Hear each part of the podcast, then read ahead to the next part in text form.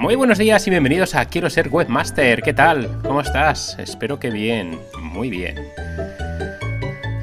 Quiero ser webmaster es un podcast en el que os hablo cómo me gano la vida desarrollando páginas web. Os cuento mis experiencias, mis historias y todo lo que ocurre en nuestro estudio web, estudio web que podéis encontrar en www.sarpanet.com. Hoy es 23 de diciembre de 2020 y este es el capítulo número 25 de Quiero ser webmaster.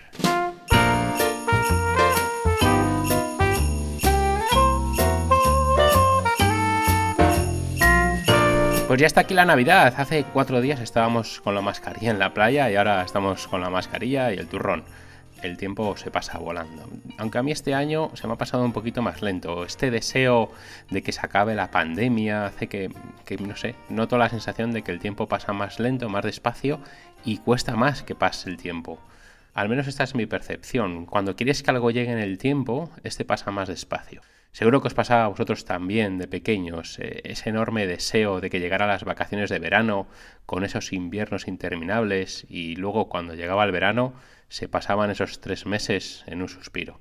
Y es que cuando somos felices y estamos a gusto, el tiempo se pasa volando. Un ejemplo, esas comidas con la familia o con los amigos, hablando, riendo, cuando te das cuenta han pasado tres horas y están los camareros mirándote mal para que te vayas. Mira, para eso las últimas veces que me he juntado con los amigos para comer, eh, ya, hace, ya hace unos cuantos meses, antes de la pandemia, nos íbamos a un restaurante que no cierra por la tarde así que nos tirábamos hasta las tantas de cháchara y en más de una ocasión hemos empalmado la comida con la cena. Espero y deseo que podamos hacerlo muy pronto.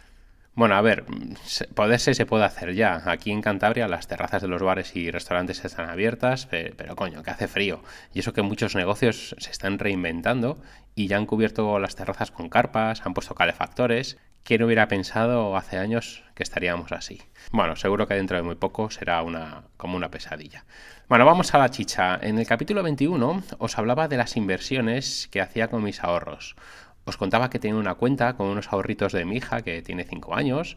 Todo empezó porque mi tío Javi le regaló unas acciones del Banco Santander cuando nació y también le abrió una cuenta de ahorros. Y lo que he venido haciendo desde que nació es cada mes ir metiéndole pues, un poquito de dinero, una pequeña transferencia, y así el día de mañana pues ella tendrá sus ahorritos y que haga lo que ella quiera con esos ahorros. Pero en parte, gracias a este podcast y a comentar que el dinero no debe estar parado, me animé a abrir una cuenta de inversión en otra entidad financiera. No diré cuál es para no hacer publicidad gratuita. Pasé todo el dinero haciendo una transferencia, por la cual los simpáticos del Banco Santander me levantaron casi 50 euros de comisiones.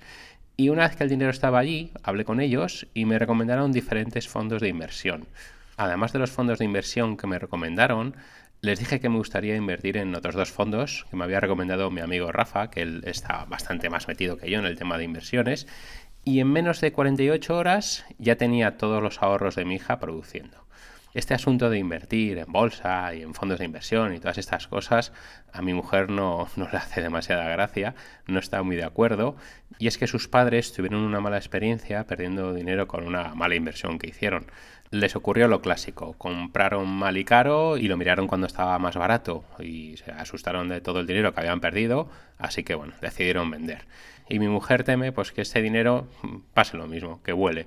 Pero la ha tranquilizado porque esta cartera de inversión es una cartera que está vigilada por la entidad a la que se lo he pasado, así que en poco más de tres semanas el valor de la cartera se ha revalorizado un 3%. Si es verdad que, aunque entré un poquito tarde, la bolsa sí que ha seguido subiendo y, bueno, pues ha subido ese 3% que estoy súper contento. La pena es que no hice esta jugada en, marzo o abril. Claro, ya a toro pasado ya lo sabemos, pero si lo hubiera hecho en marzo o abril, pues habría regularizado un 25 o un 30% tranquilamente, que fue cuando las bolsas se pegaron el batacazo bueno con el tema del coronavirus. El caso es que estoy muy contento y estoy seguro de que seguirá subiendo. No mucho, yo que, con que suba un 5, un 6, un 7% anual me doy con un canto en los dientes. Y es que el dinero no puede estar parado, muerto de risa en la cuenta bancaria. Hay que darle un poquito de alegría y en este caso ya os digo que son inversiones de bajo riesgo salvo esos dos fondos que me recomendó Rafa, que son de riesgo medio o alto, pero bueno, no representan más del 30% del valor de toda la cartera Y como siempre digo, este dinero que he invertido es un dinero que no necesitamos a largo plazo. Mi hija tiene 5 años, cuando lo quiera necesitar tendrá mínimo 18 años, o sea, es que van a ser 15 años de inversión, que si nos dan ese 5 o 6% anual, pues se convertirá en un dinerito bastante interesante. Si alguno de vosotros queréis saber qué fondos son en los que he invertido, solo me tenéis que mandar un email o lo ponéis en los comentarios y os contesto. O si queréis que lo comente aquí en el podcast, también los puedo comentar y os digo qué, fondos son y en qué invierte cada fondo. Estaré encantado de hacerlo, aunque este sea un podcast de, de webmaster y de WordPress y de desarrollo de páginas web. El tema de las inversiones yo creo que es interesante. Somos autónomos y lo que he dicho en otros capítulos anteriores, debemos mover ese dinero. Todo ese dinero que tanto nos cuesta ganar, hay que darle producción y que el dinero trabaje para nosotros y no nosotros para el dinero. Pasando a la actividad del estudio, eh, la semana no ha sido excesivamente de loco, sino más bien tranquila dentro de la locura. Ha sido, diría yo, una semana gruesa. Me refiero a que han entrado dos proyectos buenos, que son gruesos, son gordos, son grandes, y el último nos lo aprobaron ayer martes. Eh, se trata de una empresa tecnológica que ofrece fibra e internet por radio y lo ofrece para zonas rurales, aunque también lo tienen en zonas urbanas, en, ciudades y en municipios grandes. Y además también eh, ofrece algo muy interesante que es telefonía móvil y tiene unos precios súper interesantes. Utiliza la cobertura de Orange o de Movistar o de Vodafone, pero los precios son mucho más económicos. Es una empresa que lleva unos pocos meses funcionando, aún no tienen página web y yo creo que lo que han hecho ha sido validar la idea, han conseguido una serie de clientes con los que más o menos se van a mantener y ahora se lanzan con la página web. Por nuestra parte también les tendremos que llevar el mantenimiento, pues me han comentado que los precios y los tipos de tarifas evolucionan y cambian constantemente, así que bueno, estoy súper contento, pues es una empresa que me gusta, es, ya sabéis que todo lo que está relacionado con el tema de las tecnologías me encanta Será una web que voy a hacer en WordPress, les voy a mandar un diseño eh, en base a lo que me han comentado que les gusta. Y adelante con todo. Mm, ya me han enviado los logos, imágenes, textos, tarifas y otros contenidos. Así que para después de Reyes yo creo que ya la tendremos lista para publicarla y la pondremos en el portfolio de nuestra página web, que por cierto lo tengo un poquito abandonado ahora que me acuerdo. Otra web muy chula que nos han aprobado es la de una influencer española que vive en París. El Instagram que tiene tiene más de 100.000 seguidores y ahora ella ya tiene una página web, es una web muy sencilla, quizá demasiado sencilla, y lo que quiere es tener algo más profesional, más tipo revista. Ella lo que hace en, esta página actual es tipo blog y va subiendo pues semanalmente, publica uno o dos posts en los que habla de la ropa que lleva o los perfumes que utiliza. Bueno, yo creo que es todo un tema de publicidad y lo que quiere es eso, tener algo más profesional, más tipo revista, donde ella irá publicando periódicamente sus fotos, sus textos, como viene haciendo hasta ahora, pero ya al tener una imagen más, más profesional me ha dicho que va a publicar más a menudo le va a dotar bien de contenido y con eso, gracias a los 100.000 seguidores que tiene, pues me imagino que el número de visitas subirá exponencialmente. La imagen que va a dar va a mejorar muchísimo, va a ser un paso muy importante. Ya nos ha aprobado el diseño que le hemos presentado y ahora lo que haremos será clonar la web actual, instalarle el tema del diseño y cuadrarlo todo, configurárselo todo para que todo quede bien centradito, todas las imágenes habrá que adaptarlas al tamaño actual del nuevo tema habrá que añadirle nuevas secciones y dejándolo todo bonito. Me apetece mucho hacer ese trabajo y seré yo quien lo haga. Son fotos muy bonitas y la web estoy seguro que va a quedar súper chula. El cambio va a ser más que significativo y de cara a sus seguidores lo van a agradecer mogollón porque ya os digo que la web actual es muy sencilla y el cambio va a ser importante. Por otro lado, una de las newsletters, o mejor dicho, listas de correo a las que estoy suscrito, es de un eh, copywriter que se llama Isra Bravo aunque antes voy a hacer un pequeño paréntesis, y es que me estoy planteando dar un paso en este podcast y hacer alguna entrevista espontánea o alguna charla con otras personas que podrían ser clientes míos o personas cracks de WordPress, del desarrollo web, de redes sociales, de posicionamiento web o, de copywriting, como es Isra Bravo. A quien le voy a decir cuando publique este podcast que le he emocionado aquí y a ver si lo escucha, que lo dudo porque es un tío que está súper liado y bueno, le mando desde aquí la invitación para que nos hable un día sobre copywriting y sería un honor, de verdad sería un honor tener una charla con él en mi podcast. Y os hago un llamamiento también para que en los comentarios pongáis si os gustaría que invitara de vez en cuando a este tipo de personas o si solo me queréis escuchar a mí. Bueno, comentadlo por favor, comentadme qué os parecería. Os voy a hablar un poquitín de este, de este tipo, de Irra Bravo. Él, es copywriter, aunque ahora vive sobre todo de los cursos que vende. Si entráis en su web, que se llama motivante.com, es una web con un diseño muy curioso, llena de texto, y lo que dice él es que es mentira que la gente no lee. Y es cierto, la gente lee si es entretenido lo que está leyendo y además vende y mucho. Y la gente no lee si es un texto aburrido. En cuanto empiezas a leer el típico de quiénes somos o la típica sección de servicios, la gente ahí no lee. La web de motivante.com ofrece cursos de copywriting. Por cierto, hago un paréntesis, otro nuevo paréntesis. Eh, he de decir que, él no me paga por hacer esto, todo lo contrario. Estoy encantado con él porque he hecho dos cursos ya, uno de, de cartas de venta y otro de email marketing y estoy súper contento y es por eso que hablo de él aquí. Por si a alguno le interesa, puede entrar a ver su página web. Lo que digo es que los cursos que tiene es uno de cartas de venta, otro de copywriting para atrevidos y otro súper chulo, que es el que os he dicho que, que, ya estoy casi casi acabando, que es el de email marketing.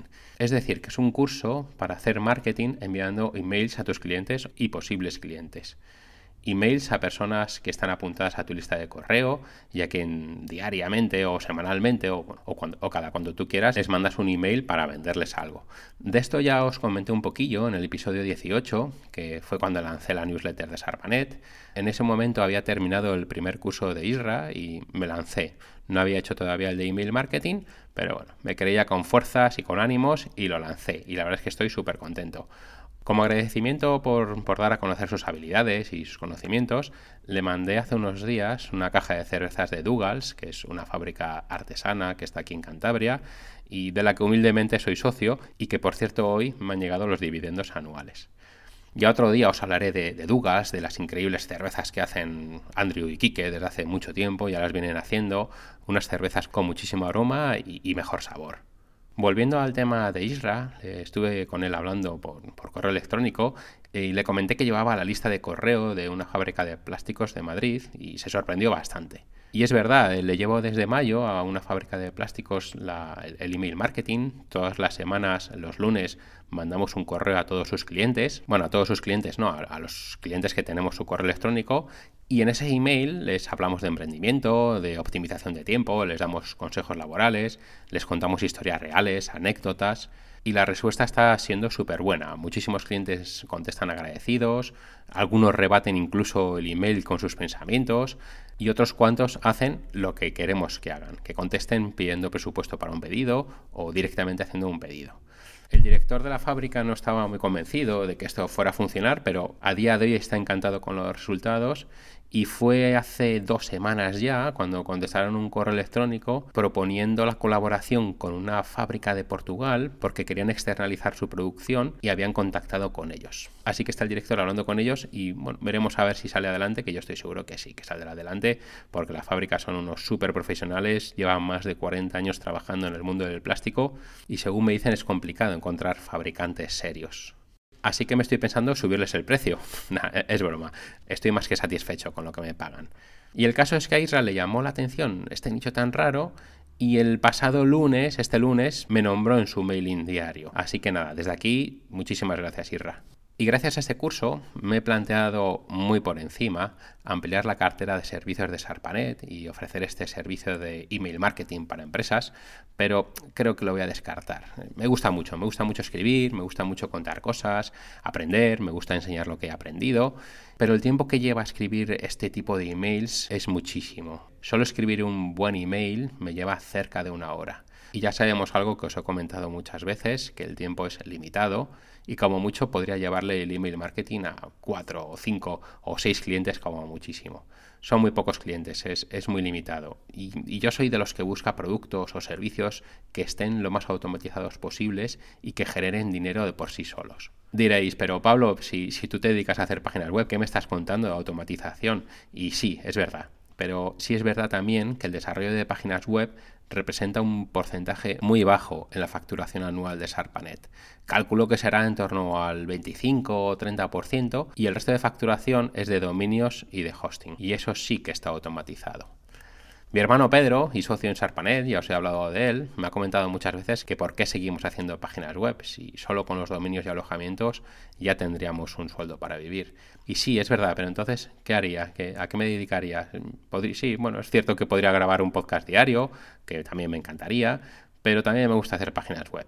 Además es una forma de ir ampliando ese fondo de armario de clientes con dominio y alojamiento, con mantenimiento de su página web y es una cartera que siempre ha ido creciendo gracias a que hemos seguido haciendo páginas web.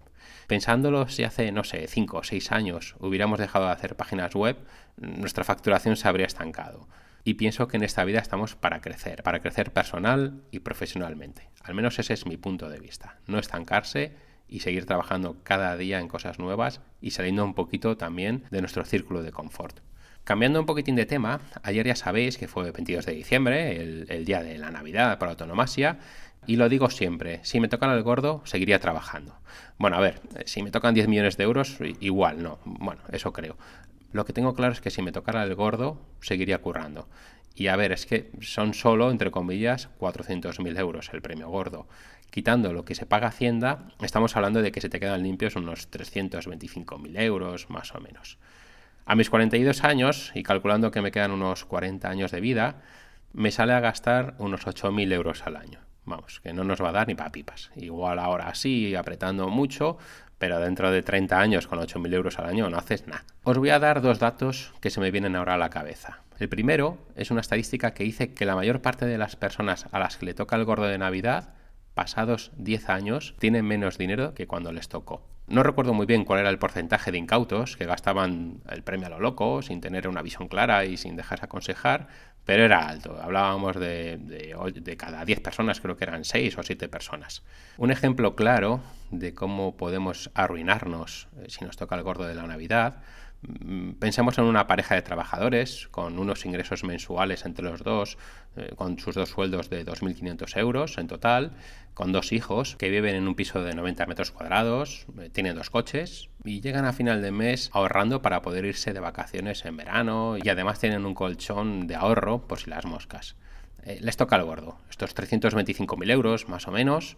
Con la euforia se compran un coche nuevo de alta gama, venden el piso para comprarse un chalet y funden los 325.000 euros en un año. El mantenimiento del nuevo coche se dispara. Si antes la Seat Alhambra que tenían les costaba cambiar las ruedas 300 euros, ahora les cuesta 800. Se han comprado un Audi Q5 y lleva unos rodones de vértigo. El mantenimiento del coche, por supuesto, es mucho más caro. Por obra del chalet, lo mismo. El seguro es más caro, el IBI es más caro, gastan más en calefacción, en luz. Los gastos se les han disparado y con 2.500 euros prácticamente no llegan. Pasados unos añitos, el coche y la casa ya empiezan a pedir reparaciones, eh, los gastos se hinchan, no tienen ahorro y pasados esos 10 años se van a ver con el agua al cuello. Casos así los hay a patadas. Y peores aún, familias a los que les han tocado premios mayores que se meten en camisas de once varas con negocios multimillonarios de amigos que les ofrecen el oro y el moro por invertir en su negocio y fracasan. Hay verdaderas desgracias. Por eso creo que es mejor que no nos toque la lotería. Y en el remoto caso de que nos toque, la recomendación de los expertos es dejar ese dinero un tiempo en barbecho, dejarlo 3, 4, 5, incluso medio año sin tocarlo.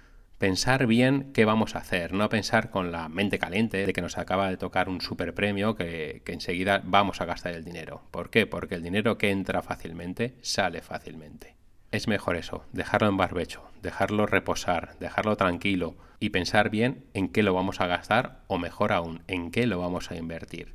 Si esa familia que os he comentado antes hubiera invertido esos 325.000 euros y recibiera, por poner algo factible, un 5% anual, serían unos beneficios de en torno a 16.000, 17.000 euros extras al año. O sea, imaginad una familia lo que puede hacer de vacaciones con 16.000 euros. Vale que van a seguir viviendo en un piso, sin jardín, pero podrán irse todos los años dos semanas de vacaciones a todo lujo. Y si tienen un poquito más de cabeza, seguirán reinvirtiendo esos beneficios. Y súper importante, manteniendo siempre intacto el patrimonio del premio, esos 325.000 euros.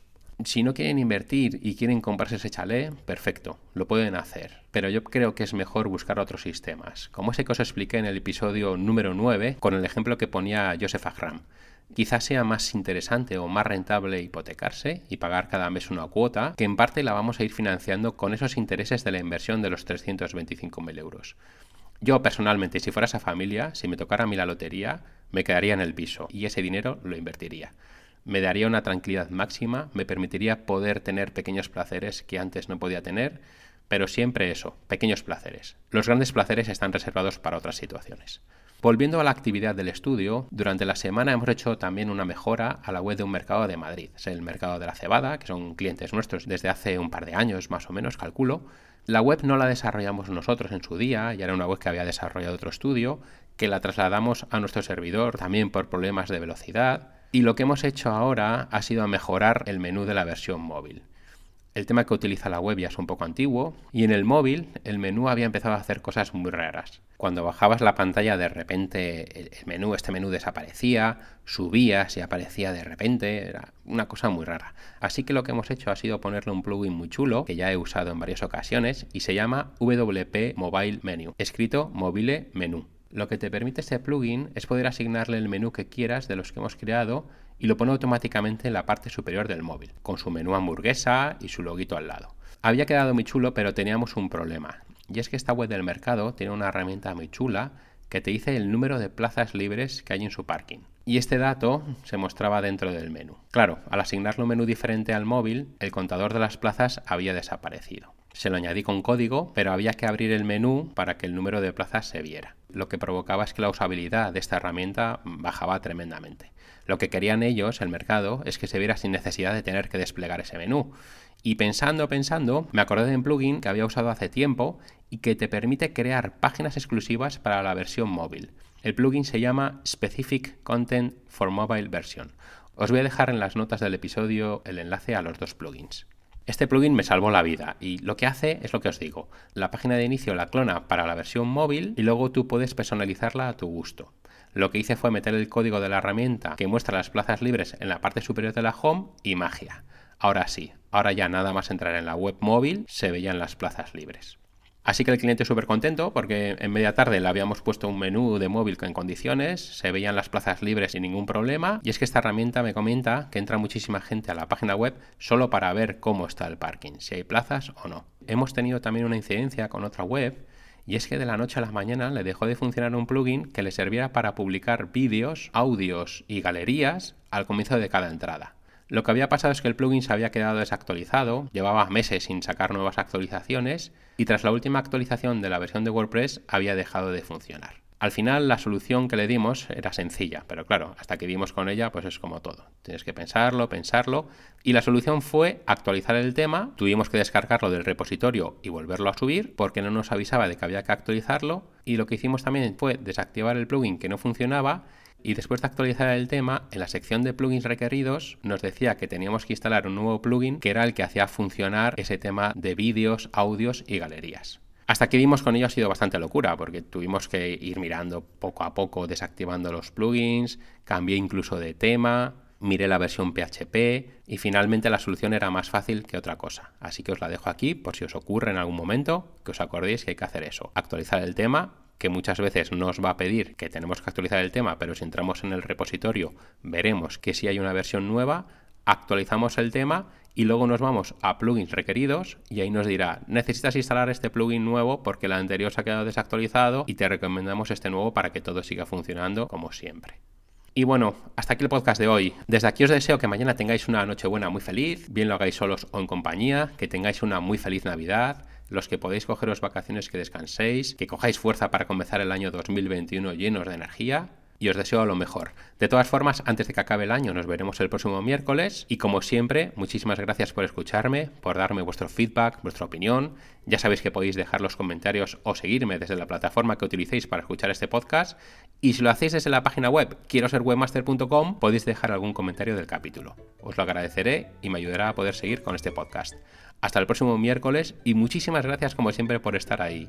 Disfrutad del día, de la semana, de la Navidad y como siempre, cuidaos mucho.